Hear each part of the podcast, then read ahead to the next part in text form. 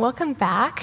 Um, I realize there's a few new faces um, in the last month or so, so I just want to introduce myself. I'm Angela Brown. Um, I'm one of the teachers here at Bible Study. So before we get started, I just want to pray one more time. Let's pray. Lord, I just thank you for this passage, God. I thank you for all that is in here and um, just all the different things that you've been revealing to me, and I'm sure all the ladies, God, as we've studied it. I just, I just pray for your anointing over this time, Lord. I just pray that all that comes out of me would be like just a drink offering to you, Lord. It would just be glorifying to you, God. It would be exactly what you want me to say, and not anything of myself, Lord. I just pray that it would be of you. And that you would just give all of us ears to hear it, Lord. Whatever you want to speak to us, Lord, that we would receive it um, with joy, Lord. In Jesus' name, amen. So, I have loved um, the study even chapter 13 even the hard stuff that it's hard for me to wrap my mind around but all, all of it has been so sweet, and I've really particularly loved um, chapter 12, where we just came from in Romans. Super convicting, super good. Um, I feel like, you know, uh, Paul doesn't mess around when he starts applying stuff, you know? um, it's, yeah, he gets direct and concise. To summarize a little bit where we are in Romans, um, Paul has laid out the doctrine of the gospel, just really laid out what the gospel is in chapters 1 through 9. And he answered questions about where Israel fits into the church with the gospel in chapters 9 through 11. And then in chapters 12, he begins laying out for us how to live. And I'm going to read verses 1 and 2 again because I feel like in the crux, you know, it is like the crux of the rest of the book, I feel like, for, for Paul, what he's saying in verses 1 and 2 of 12 on how we are to live. So I'm going to read it. Um, it says, Therefore, I urge you, brethren, by the mercies of God, to present your bodies a living and holy sacrifice, acceptable to God, which is your spiritual service of worship. And do not be conformed to this world, but be transformed by the renewing of your mind so that it may prove what the will of God is, that which is good, acceptable, and perfect.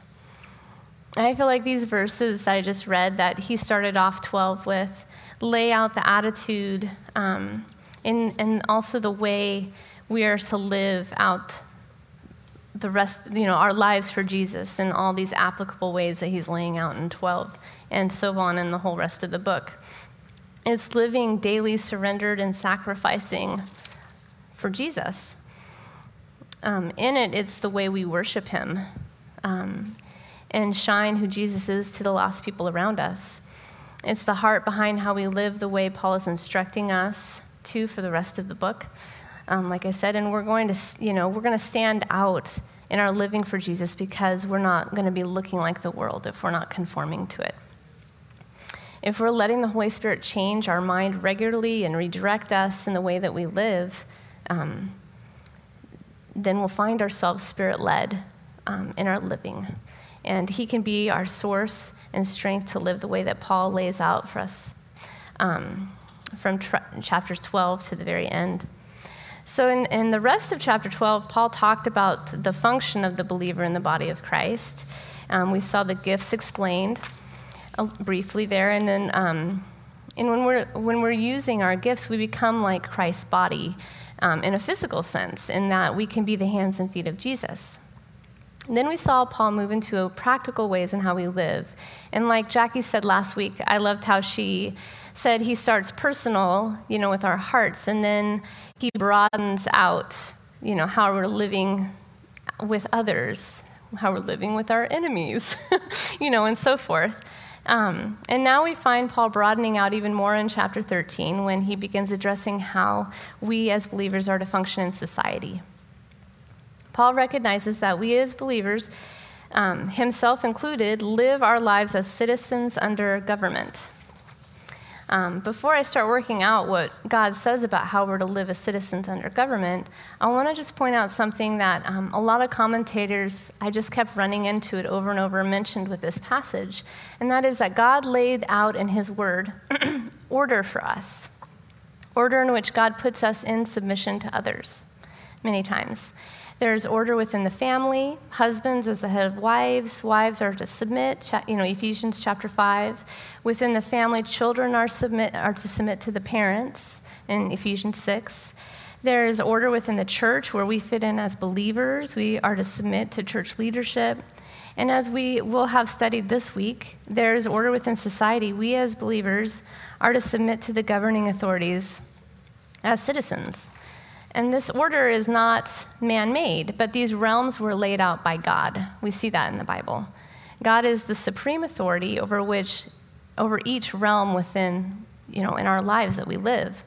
Um, but also in each realm, He has given us, you know, His word, instructions on how to function in each one of these parts. And so in chapter 13, this is our instructions on how we are to function within society as, as citizens under the government. So let's read verse 1. It says, Every person is to be subject to the governing authorities, for there is no authority except from God, and those which exist are established by God. Paul says very simply, we are to be in subjection to the governing authorities. I love how he's just clear, you know, it's very clear. um, I want to break it down, the verse, a little bit to clarify even more. Um, so, for the word sub- subjection, I looked that up, and it means to obey, to follow the commands or the guidance of. The Bible has a lot to say about subjection. Um, when I checked, you know, just the rest of the word where the, you know, the rest of the Bible where the word subjection was used, it was all over the place, um, more than I had even expected. And actually, those realms I mentioned just a minute ago, you know, within the family, within the church, within, you know, um, those all have those words subjection in them. And I found it interesting that you can see kind of those realms that God has us in by just looking up the word subjection and what it says for the rest of maybe just I just looked up the New Testament, but the rest of the word would be very interesting. You know, um, it kind of lays out where we fit. Um, and so I was going to list those passages, but I'm not going to do it because I don't have any time. I, don't have, I do not have enough time. But if you're interested, I found it fascinating. I could share it with you if you want. Um, one passage that correlated well with our passage today, I'm going to read it, also addre- addresses this specific subjecting to the rulers and authorities. It's in 1 Peter 2 13 through 17. It says, Submit yourselves for the Lord's sake to every human institution, whether to a king as to one in authority, or to governors as set by as sent by him for the punishment of evildoers and the praise of those who do right. For such is the will of God that by doing right you may silence the ignorance of foolish men. Act as free men and do not use your freedom as a covering for evil, but use it as bondslaves of God. Honor all people, love the brotherhood, fear God, and honor the king. And I, I felt like these verses sort of color in our verses this week a little bit more. I just love them. Um, they're very complementary to what Paul says here in Romans 13. We see that we're to submit for God's sake to the human institution we find ourselves under. This is what God desires, so that just as we use our gifts or practice what we learn in Romans 12 for godly living, we may be set apart for Him not like the world and doing evil, but by doing what's right, by submitting to the governing authorities. And all of the examples of submission that I mentioned before that I had looked up, it's clear we all function within a measure of order that God has established in our lives. Whether it's submitting to God or to each other, it's the way He has ordered things for us as believers. God is not a God of chaos, but He has established order in many realms of our lives for purpose. So, zooming back to our passage this week, I want to work out a couple more of the definitions from verse 1. The word governing um, in our verse means higher powers to be above, to control and direct the making and administration of policy. The word authority means a ruler or a magistrate, a judge, an official entrusted with administ- administering the laws, local officials. So I had read um, a lot of commentaries that looked at this word governing and they viewed it within our American context as the Constitution. It's the foundation of the laws and the policies made. Now, I mean, this is just one take on it. Stick with me. But I found that interesting. And that the authorities were the ones entrusted to make sure that those laws were enforced. Um, some people just see these terms as government in general, which that works. I mean, you know, um, and all the forms over us, you know, they just see it as governing authorities. It's just all in general government. So it's however you interpret that, I think. So if we were to draw a principle from this one verse, because we can get stuck on the interpretation, I think, but I think God wants us to move past that and into the principle. What is He really saying in verse 1? It could be that we are to obey and follow the commands or guidance of the higher powers that rule in authority over us. And in the next breath, Paul gives us the reason why we are to do this. He said, you know, why, why does he want us to do this? And it's because God is the ultimate authority. So therefore, he has established, or in other, in other words, assigned, certain rulers and authorities to exist. We see this at the end of verse 1. It says, For there is no authority except from God, and those which exist are established by God. God is our ultimate authority. He's sovereign, even if it's an evil person in authority over us. He has allowed it by his sovereign will. So, if you're like me, you may have asked yourself, why does God sometimes allow evil men to reign? Like, I mean, you can just look back at history and it's like disturbing if, you ha- if you understand that He's allowed it. Um, there have been many years where at the end of a, an election, I'll just be honest, I feel so discouraged because maybe the person that got elected represents so many things that I feel like grieve God's heart, you know? So many things I don't agree with. Sometimes I feel downright depressed after an election and hopeless. But there's hope in our verse, you know. God allows it. They're there because He allowed it. Um, God appoints nation, nations. Um, oh gosh, I'm sorry, I just started quoting somebody. okay, I want to read a quote from David Guzik that I thought really helped um, with this idea, explain it a little more. He says, God appoints na- nations leaders, but not always to bless the people. Sometimes it's to judge the people or to ripen the nation for judgment. Yeah, I could see that. I mean, we see examples of this in the Old Testament when God did this with leaders that ruled in Israel and the leaders that ruled over Israel. We see examples of that. Um, Paul is writing this, and he's currently under the Roman Empire, the Emperor Nero, right? And I just want you to think about this with me for a sec, because this was profound to me. he's writing this to us, and he's under the Emperor Nero easily the worst Roman emperor that ever lived, probably. Um, he ultimately sent Paul to his death. He was terrible, terrible persecutor of Christians. He burned them in his gardens and fed them to lions. Like he was evil. Evil. and yet Paul is saying we must submit to governing powers. I just find that fascinating, you know? Why? And it's because there is no person in power that God did not ordain to be there. That's what he understood. That's how he saw it. That's how he wants us to see it. God knows where we are in the prophetic calendar. You know, he has a plan and uses even evil rulers for bigger purposes. So, having an understanding now that God establishes certain authority in our lives, Paul builds on it more in verse 2, and I'm going to read it out of the New Living Translation, which I thought was really good.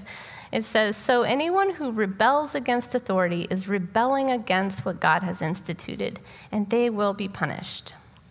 Another way of saying this is if we rebel against the authority in our lives, we set ourselves against what God has arranged, and there will be punishment and consequences. I find it so interesting that this word rebel is the opposite of submission. So he's working out a contrast here, you know. Um, it's an attitude of the heart, and it's not okay with God. A rebellious heart is not okay with God. 1 Samuel 15, 23 in the New Living Translation says, Rebellion is as sinful as witchcraft, and stubbornness is bad as worshiping idols. I was like, ah, better think about this a little more. Like, this is, you know, I think I took this idea of rebe- having a rebellious attitude. You know, I see it in my kids sometimes. I kind of took it lightly, like sometimes I have a rebellious attitude. You know? But I read that, I'm like, oh, I need to think about this. This is serious. All through the Old Testament, we see a theme of Israel having a rebellious and stubborn heart towards God's rule and God's law. It's like a repeated theme. So it make sense for us as believers to be instructed to not live in this way. And we understand why this is important. I mean, if you think about it, every society is ordered with rules, limits for people. It's the way we maintain order and security and safety. We have speed limits. we have driving laws so people don't die in car accidents, you know. Laws about drinking alcohol and driving, laws about not murdering, hurting, or injuring someone maliciously, laws about lying under oath or against stealing, and we rely on these rules. We do. Many of them are in line with how God would desire us to live. And so, if we resist them or rebel against them, there are consequences. I would say that many Christians are the ones that set a good example in this way, you know, in obeying the governing authorities and the rules that are laid out, because most of them line up with the way God tells us to live. Um, but I have to ask the question so here we go. the big elephant in the room question, you know, the one that probably most of you asked yourselves as we studied this week, you know, maybe, maybe not.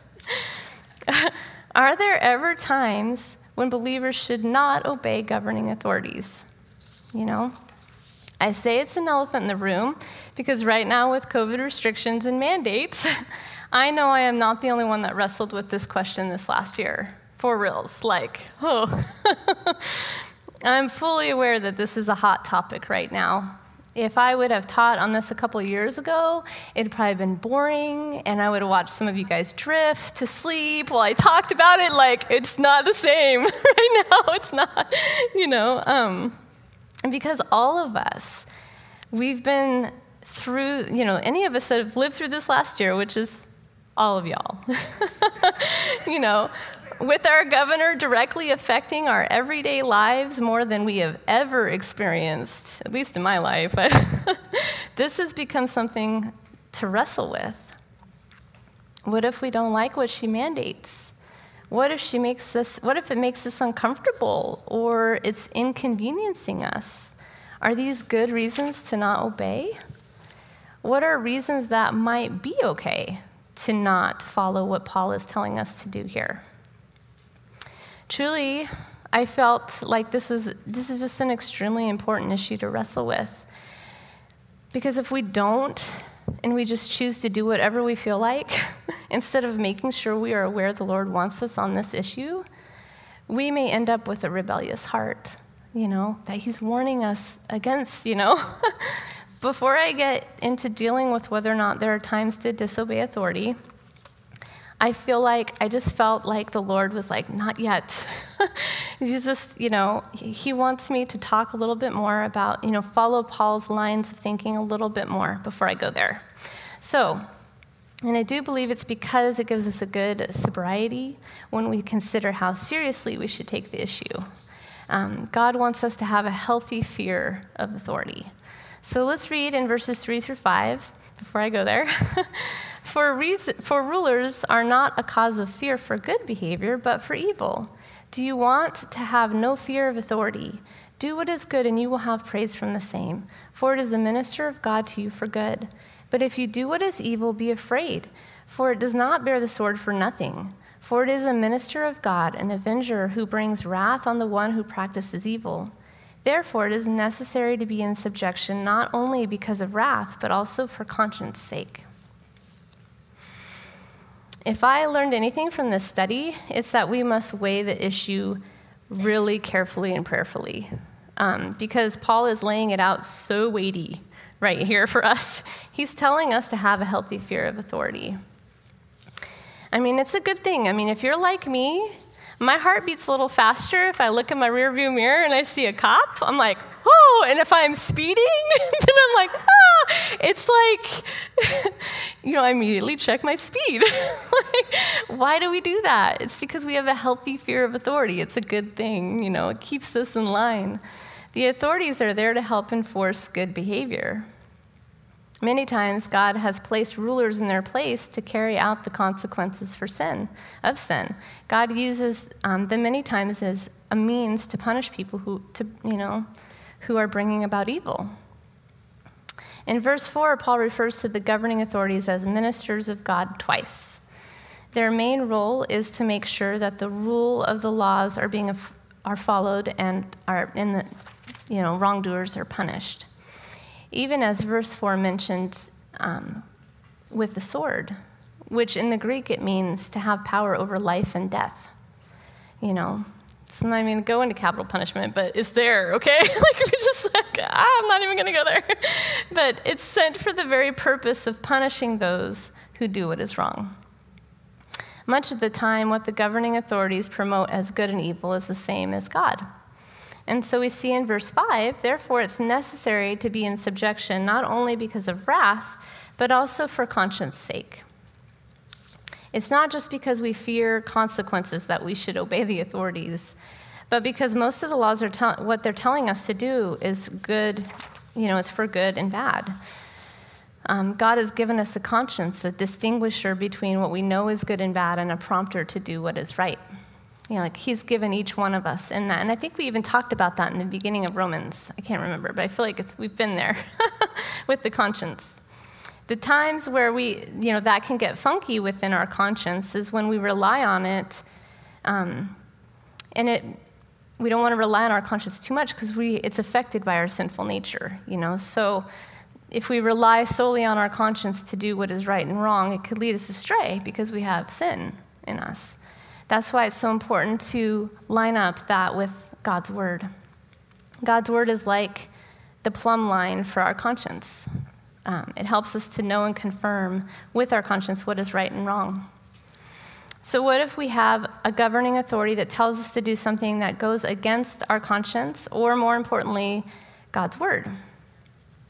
This is a super important question. Let's think it through a little more for a few minutes.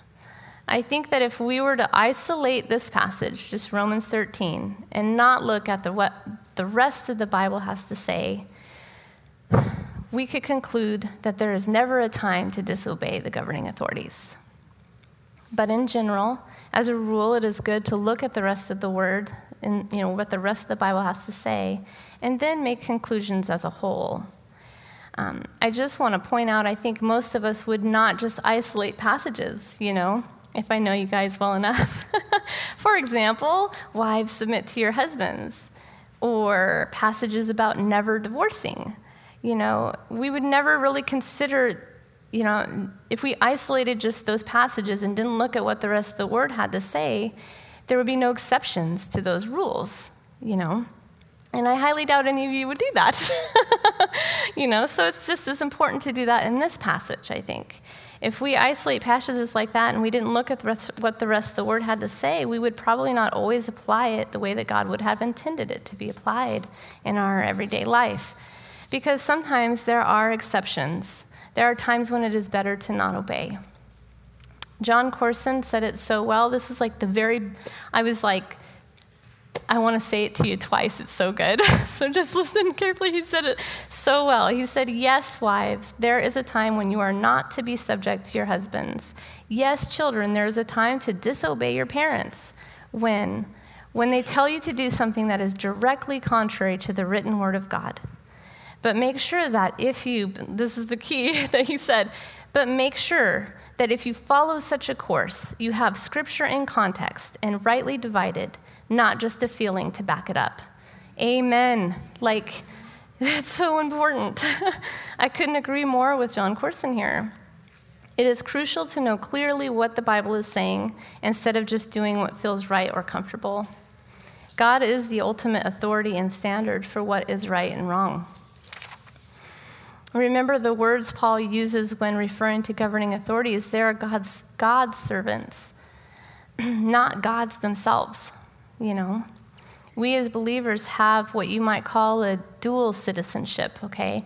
And yes, you know, so we're, we're citizens in the United States, and we're also citizens in God's kingdom, but it's not like a 50 50, you know? it's not a 50 50. Our primary allegiance should be to God. And Um, so, as I studied for this teaching, I was blown away by how many examples there were in the Bible of people that had to choose between obeying the governing authorities or God. So many. Um, so, let's just think back to a few of them um, because we can pull out principles, I think, as we look at these examples, along with principles of this week's passage, and that will give us a more complete application, I think. um, I believe we'll. Um, oh, I'm sorry. So, let's start in Acts 4. Peter and John heal a lame man, and they're teaching about Jesus' death and resurrection. It's causing a lot of people are getting angry. They get arrested by the priests and the elders and the leaders of Israel at that time. And at this time, the religious leaders are under the Roman authority, yet they still have authority to enforce the moral law. So they're arrested for teaching what Jesus, that Jesus rose from the dead. That's pretty much why they're arrested. And they put Peter and, and um, John in jail. And so I'm going to pick it up in verses 18 through 20 of Acts 4. And when they had summoned them, they commanded them not to speak or teach at all in the name of Jesus. But Peter and John answered and said to them, Whether it is right in the sight of God to give heed to you rather than to God, you be the judge, for we cannot stop speaking about what we have seen and heard. So they were released because they didn't know what to do with them. and Peter and John turned around and kept doing what the rulers told them not to do. They disobeyed. So we see here an example of someone not submitting to the governing authority because that authority commanded them to do something contrary to what Jesus commanded them to do in Matthew 28 18 through 20, which Jesus said, it says, And Jesus came up and spoke to them, saying, All authority has been given to me in heaven and on earth. Go therefore and make disciples of all the nations, baptizing them in the name of the Father and the Son and the Holy Spirit, teaching them to observe all that I have commanded you. And lo, I am with you always, even to the end of the age. So, a principle we could draw from this example is if a governing authority tells us to do something different than what God has commanded of us, we must choose God over man. Okay? It's very clear. if we just read Romans 13, we may not get that. but this is it's important. We see many other examples of this throughout the rest of the Bible. Daniel and his friends are under a pagan government, being asked to bow down to golden, a golden idol and worship it. And we see the response in uh, Daniel 3 16 through 18. It says, Shadrach, Meshach, and Abednego, those were their code names, replied to the king, O Nebuchadnezzar, we do not need to give you an answer concerning this matter. If it be so, our God, whom we serve, is able to deliver us from the furnace of a blazing fire. And he will deliver us from your hand, O king. But even if he does not, let it be known to you, O king, that we are not going to serve our gods or worship the golden image that you have set up. And so the king is fur- furious and he throws them into the fiery furnace. and yet God saves them and they do not die. We see a similar example in Daniel 6 um, when Daniel's commanded to pray to the king and he disobey, he's diso, you know, disobeys the king and he's thrown into the lion's den. Again, God saves him and he does not die. Both examples, um, they were punished for obeying God. Yet in the end, the rulers see God for who he is and praises the, the God of Israel. They, they end up praising the God of Israel, the rulers do. If we choose to obey God over the rulers in our lives, does that mean that God will save us from consequences? I mean, those two examples right there, I think, say no. You know, we're going to endure consequences. Um, there are plenty of examples of people who are not only punished, but die for choosing God over the governing authorities. I think Paul is one of them, you know? Um, but the principle is the same. Despite the outcome, we are called as believers to obey God over man. There are many other examples within the Bible of times when people chose not to obey the governing authorities and they chose to do what they knew was right in their conscience and they obeyed God. In Exodus, the midwives that saved the babies, boys, instead of killing them, that was right in God's eyes. Rahab hiding the spies in Israel, disobeying the king's order to bring them to him, and Joshua too, that was right, you know. Um, the three wise men, warned by God to not obey, the, you know, they didn't obey the king and they didn't come back and tell him where Jesus was. That's another example. Um, So now let's just make it practical for today, shall we? I don't want to waste anybody's time, right? So, like, this last year with COVID 19 has been hard, and we've experienced restrictions and mandates by the governor that I can safely say has made it hard on everyone. You know, um, yeah, it's for reasons of safety. It's, you know, so it's reasonable. Not only have the restrictions affected our ways of living within the public, but the restrictions have reached over into our church and to all churches, and, and we've even been told what we can and cannot do in our home, right? I know there are a lot of differing opinions about whether or not the governor has been too far reaching, and I'm just going to say right now COVID is real. it's a thing. I, I want people to be safe. I love people. I care about people. That I don't want people to get sick, okay? But um, we can still land in different places, and we all agree with that. So I just wanted to say that out loud. Um, I know there are a lot of differing opinions about whether or not the governor has been too far reaching. Um, it's hotly debated. And for myself personally, my husband and I have wrestled a lot with it all and how we ought to respond. I mean, we have five kids, you know, that are looking to us and learning by our attitudes and what we're going to do in this situation. You know, it's it's sobering. you know, I don't take this lightly at all. My husband and I, we've wrestled through it. Um, one thing I've really wrestled with in this study is whether or not to address certain elements of the American government. Really wrestled with whether or not to go there. I was talking to Holly the other day. I'm like, I don't know. She's like, I mean, it was, I, ah. in most governments, you know, it's similar to ours in that, and so I'm going to go there a little. I'm just going to go there a little, okay? and I'll tell you why. Most governments are similar to ours in that there are laws for citizens to bring limits in security and safety, and there are laws for the authorities and governments. Or another way to say it, there are rights in which US citizens have. So there's limits on the government too, because of citizens' rights, you know. For Rome, the citizens had the right to vote, to get married, to have legal trial, and so forth if you were a Roman citizen. In the US, we as citizens also have rights limited or listed in the Constitution um, of our state and our federal Constitution. We have a freedom of speech to have an opinion. We have religious freedom, freedom to worship according to the dictates of our own conscience. That's what it says. freedom to assemble. Um, in the US, the foundation of our government rests on that Constitution. Um, that's the way it was set up on these principles. Um, now, I'm not going to spend a ton of time on this, but I feel like it's important to acknowledge it because it is the context in which we live. like, it's important. We have to acknowledge it. um, are there times as citizens of the U.S. to hold to rights that we have under the Constitution? Are there times in which we should do that? I'm just going to leave. These are questions for you to think about. As I wrestle with this, I struggle with this thought of I have my rights my rights are being infringed upon or whatever. You know, I've struggled with that a little bit, honestly. And I have felt conflicted. In Christ, do I claim my rights as a citizen of the US or do I surrender them? You know, what do I do? And one, one question that has really stuck with me is Is it okay to question the government? Is Paul telling us to never question the government in Romans 13, you know? What if the government is not following the Constitution in the way that I believe it should be understood? While wrestling with some of these questions, I reached out to the pastors here at Calvary because they are wise and I love them. like, help me.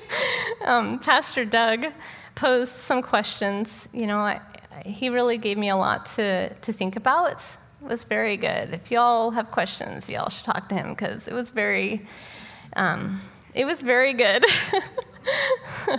so I, he, he had posed some questions to me that made me think.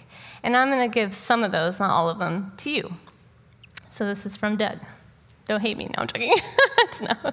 Um, does the state have authority over the church of Jesus Christ? That's a good question. Does the state have the right to exercise authority over the governance of my family? We need to wrestle with these questions in the context of where God has placed us in our country with our government. I believe there is a good example in the Word that might help us navigate through some of these questions. Um, it's found in Acts 22. Paul was speaking to a large group of people, Jewish people mainly, sharing his testimony. And he gets to this part where he says, And God is sending me to the Gentiles. And they like lose their minds. Like, it's a mob. All of a sudden, it's a mob. it gets out of control, and they're trying to kill him. And so the centurion grabs him and brings him back to the barracks. And this is what he tells them. He's like, flog him and interrogate him, you know, so we can find out what's going on. like, what? Because that's the way to get answers, I guess. But I, anyway, so he that's what the centurion instructs the soldiers to do. And right as he is about to be flogged, Paul asks the centurion a question. In verse 25, it says, Is it legal for you to flog a Roman citizen who hasn't even been found guilty?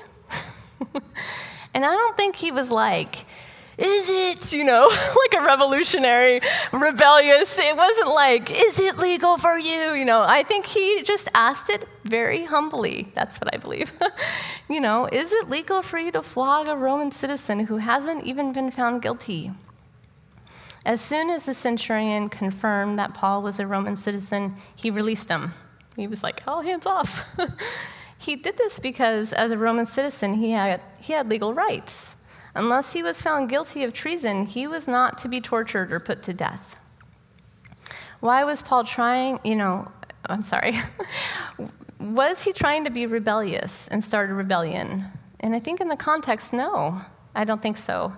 He simply asked a question while pointing out in that question that he had rights, which is to say that the governing authorities had their own limits and boundaries when it came to the citizens. And so, is it wrong for us as an American citizen to ask questions when the government may be intruding on our rights as a citizen? I think the answer lies in our heart towards the government. Do we have a heart of rebellion, or are we simply asking a question? no. I would like to encourage you all that it is not disobeying governing authorities. You know, it's not wrong to you know, it's not disobeying governing authorities to ask questions. That's not. This last year, we as a church have been told by the governor to do and not do many things. All the churches have been told to do and not do many things. And the reasons have been for safety. And it's been hard for the leadership to navigate, um, I'm sure. because when it all comes down to it, God is the supreme authority over the church, not the governor or the government. We must weigh what God says with what the governor says. God says we are to love others, put others before ourselves. Many of us have done this, but it has looked different for many of us. Maybe to some of you, that would be staying away from large groups and to take precautions, which many of the governor has suggested and given. Um, to others, it may be reaching out to those who are isolated, even if that means risking being exposed. I mean, our ways of loving is it's looking different, you know. It is not cookie cutter. It has not been this last year. um, maybe to some of us, it feels disobedient to God to give up meeting together as a church body, like Hebrews 10:25 tells us to, that we shouldn't give up meeting together. What do we do if we disagree with one another on this issue and feel passionate about it? like, what do we do? I think the best way to answer this question is to look at how Paul sandwiched our passage today in between Romans 12 and the end of Romans 12. I mean, yeah, Romans 12 and the end of Romans 13. Paul already gave us the answer to how are we supposed to be with one another if we disagree beforehand in Romans you know, before Romans 13, in Romans 12. So, coming straight from the previous chapter, this is the attitude we ought to have and must, um, and what we must do if we disagree. This is, here you go. um, do not think more highly of yourselves than you ought, but rather with sober judgment. Verse 3 of 12. Love sincerely. Be devoted to one another in love. Be devoted to one another in love. Honor one another above yourselves. Verse 10. Do not be lacking in zeal. Keep your spiritual fervor while serving the Lord. Be joyful in hope. Be patient in affliction.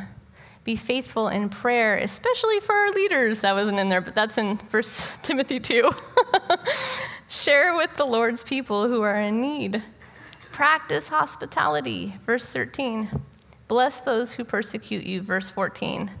Be careful to do what is right in the eyes of everyone. Verse 17. Pray about what that looks like, you know, because it's, ah. but yeah, there it is. And finally, my favorite. if it is possible, as far as it depends on you, live at peace with everyone. That's verse 18. The last one, I believe, is the heartbeat of chapter 13. We cannot do that with a heart of rebellion. We can't do any of those things with a heart of rebellion. Yes, we must do what God is calling us to do, even if that is not lining up with what the government says or what our neighbor says or whatever, you know, but we must do it with a heart of peace and love, whatever He's calling us to do. And we can have unity because of love, which is what Janet's going to be talking about next week, the rest of 13. and grace, which is what the whole book of Romans is about, right? It's grace. we need grace. So, this is not a main thing issue or a gospel salvation issue. I just remind you of that, you know, because I do think there's a lot of um, maybe division even among the church. There is about this issue. But it's not, I just want to remind you, it's not a main issue. It's not a main thing. It's, you know, we can have a different opinion and we can still have unity. So I want to loop us back to verses 6 and 7 to finish this passage. and I know it might seem kind of out of order, but I really felt like it's the way we started and it's the way we should close it, you know? It says, For because of this, you also should pay taxes, not that part, but for rulers are servants of God, devoting themselves to this very thing. Render to all what is due to them, tax to whom tax is due, custom to whom custom, fear to whom fear, honor to whom honor. Um, I think, you know, it's easy to get sidetracked with what I was just saying, but I think, and especially with the exceptions in chapter 13, but I think it's important for us to come back um, and realize that that's not the, what the point of the passage is. It wasn't about the exceptions, but it's about the point he's making. It's important to take a look at them, but in the end, the majority um, of every other part of our life, we need to submit to the governing authorities. You know, that's the main point. We ought to pay our taxes, what is due to the rulers of our day, not just taxes, but fees, respect, and honor. That's what the last verse says. Um, you know, what if we do? What do we do if we don't agree with what our tax money is going towards? Because I wrestled with that too. I struggle when I think about where our money goes for all sorts of evil things. You know, just like in Caesar and Nero's day, in which Paul lived. You know, and in Jesus' day. Yet Jesus and Paul told people, pay your taxes. You know, um, Matthew 22, 17 through 22, Jesus says when he was asked about taxes, give that, give then to Caesar the things that are Caesar's and to God the things that are God's. Maybe we don't feel in our hearts that we could truly respect or honor the governing authorities. If this is where you are, I encourage you to give it to God. Um, he is faithful to help you get there, to have a heart for them, a heart of love. for a while, my kids and I have been praying for the governor and the president. Every day, we have this little jar we pass around and we pick out one, and kids are like, oh, I got this one. I mean, it's the governor or the president. And I'm like, ew, that's an ugly heart. Like, stop that, you know? But like, they, and I think it's because they don't know how to pray. They don't know how to pray or what to pray for. I'm like, pray for wisdom, pray for wisdom. you know, I was even asking my small group like last week, like, how do you guys encourage your kids how to pray? Like, how do you do that? it's like hard. Um, and it's hard sometimes, especially if you don't feel like you line up with a lot of stuff that they think. But um, I think God will help you get there um, because God calls us to pray for our leaders because they need it. this is the way we can respect and honor our leaders. We can set an example of love to those around us, especially if we don't like or agree with them. Could God use each of us, even if we have a different conviction about how to apply Romans 13 right now in COVID through this season? Yeah, I think He could use us. I personally believe that He does. We can reach people, He can reach, you know, we can reach people um, even if our application of this passage is different from one another.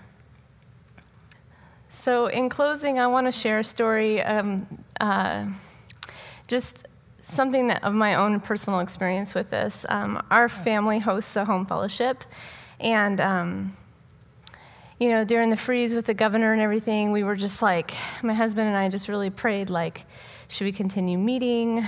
Um, we prayed a lot about it, and we just really struggled through it because, because we really wanted to do what was right. And um, we kind of came to a place where we were like, if we don't continue to meet because we, we felt so strongly about Hebrews 10 and just not giving up meeting together that it would just, it, for us personally, it would just not be obeying God. And um, so, to be honest with you, I was really afraid because I was looking at, around at my neighbors and I'm thinking, what are they going to think on Sunday, you know, when all these cars start pulling up into our driveway like they always do? and we're not supposed to be doing this, and are they just going to think we're partying or something like that? and I um, particularly feared just one neighbor. I, I kind of knew where she stood, and I was, I just really thought, you know, God, is this going to like hurt our, my testimony that I have with her, like up until this point? And is she just going to think that I just don't care about people? And so um, I prayed, like, Lord, just give me an opportunity with her. And one day I got an opportunity to talk to her. We were out front and I saw her and I just started talking to her. Um, and uh, I said, Hey, you know, we're going to have this meeting at my house. And I explained what it was. It was a, a, spiritual gathering, you know. And I just said, You know, I just don't want you to think we're having a party here every Sunday. We just don't care. And in my nervousness, I just said, you know, I really do care about people. and, uh, and she cut me off and interrupted me and was like, Angela, I know that you care about people. I've known you for five years. You know, you having people come to your house for a spiritual meeting shows that you care about people. And it just struck me um, that even God could use my obedience, even if it looks disobedient. um, even if it is disobedient, but I'm doing what, you know, we're doing what God calls us to do, even He could use that through COVID 19 to meet, meet even my neighbors. And, and God can even spare my own testimony in that. Um, and so I think, you know, whatever, whatever we choose to do, whether we're staying home or whether or not, whether we're doing what the Lord calls us to do, if that means to not stay home, I think that He can work either way. He can still use you with your neighbors. and um, one last story I wanted to share before I close um, is that I was just, this has to do with just unity. I was just with my good, sweet friend, and this whole, through the whole year of COVID, um, she has felt led to stay back, stay home um, because of her own health and everything, and, and that's just her convictions. And I, I love her. And so we I've just we have learned through this year like how can we connect even though we're apart, you know, and I miss her so much. Um, and but I support her in her decision and her convictions, you know. Um, and we were in Hobby Lobby during Christmas shopping and, you know, had our masks on, social distancing. we're there, but we were just we were, I was sharing with her about Romans 13 and what I was learning, and, and you know, we kind of probably end up landing in different places, but we ended up rejoicing together about the fact that we could have unity, um, even though we disagree. that I knew that God was using her in her world and her realm in the way that she was choosing to follow her own convictions, and that I knew, and she knew that God could use me, even though it looked different than her, and we were rejoicing in the fact that it wasn't a main thing, and that we could still have unity together um, despite how differently we landed. And so I just encourage you all, you know, um, it's okay if we differ. it's okay if we land in different places, that God still desires there to be unity and love and grace. So let's pray. Lord, I just thank you for the study. I thank you for Romans 13. I thank you for the rest of your word, Lord, and that you don't leave it mysterious or confusing for us, Lord. And I just pray for each of the ladies that may still be struggling through this in their own life on where they should be. God, that you would make it really clear for them what you desire it to be for them, Lord, and that you would give peace among us, Lord. If there is division, Lord, in any way, God, that you would bring us together by your grace and your love. Um, just in the way, the only way that you could do, Lord. I just pray for that. I just pray for as all the ladies meet in their groups, Lord. I just pray that you would cover that, Lord. Cover their conversations and that uh, we would be able to rejoice together because we can still be unified in love. In Jesus' name, amen.